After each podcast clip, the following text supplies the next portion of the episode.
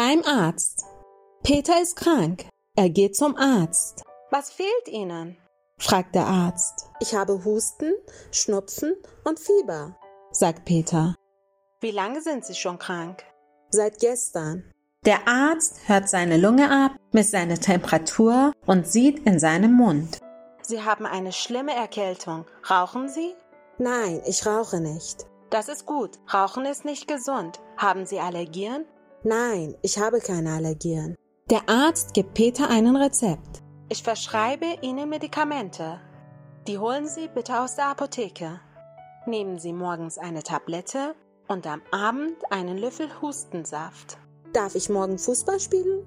Nein, das dürfen Sie nicht. Sie müssen drei Tage im Bett bleiben und sollten viel Tee mit Honig trinken. In einer Woche dürfen Sie wieder Fußball spielen. Ich wünsche Ihnen eine gute Besserung.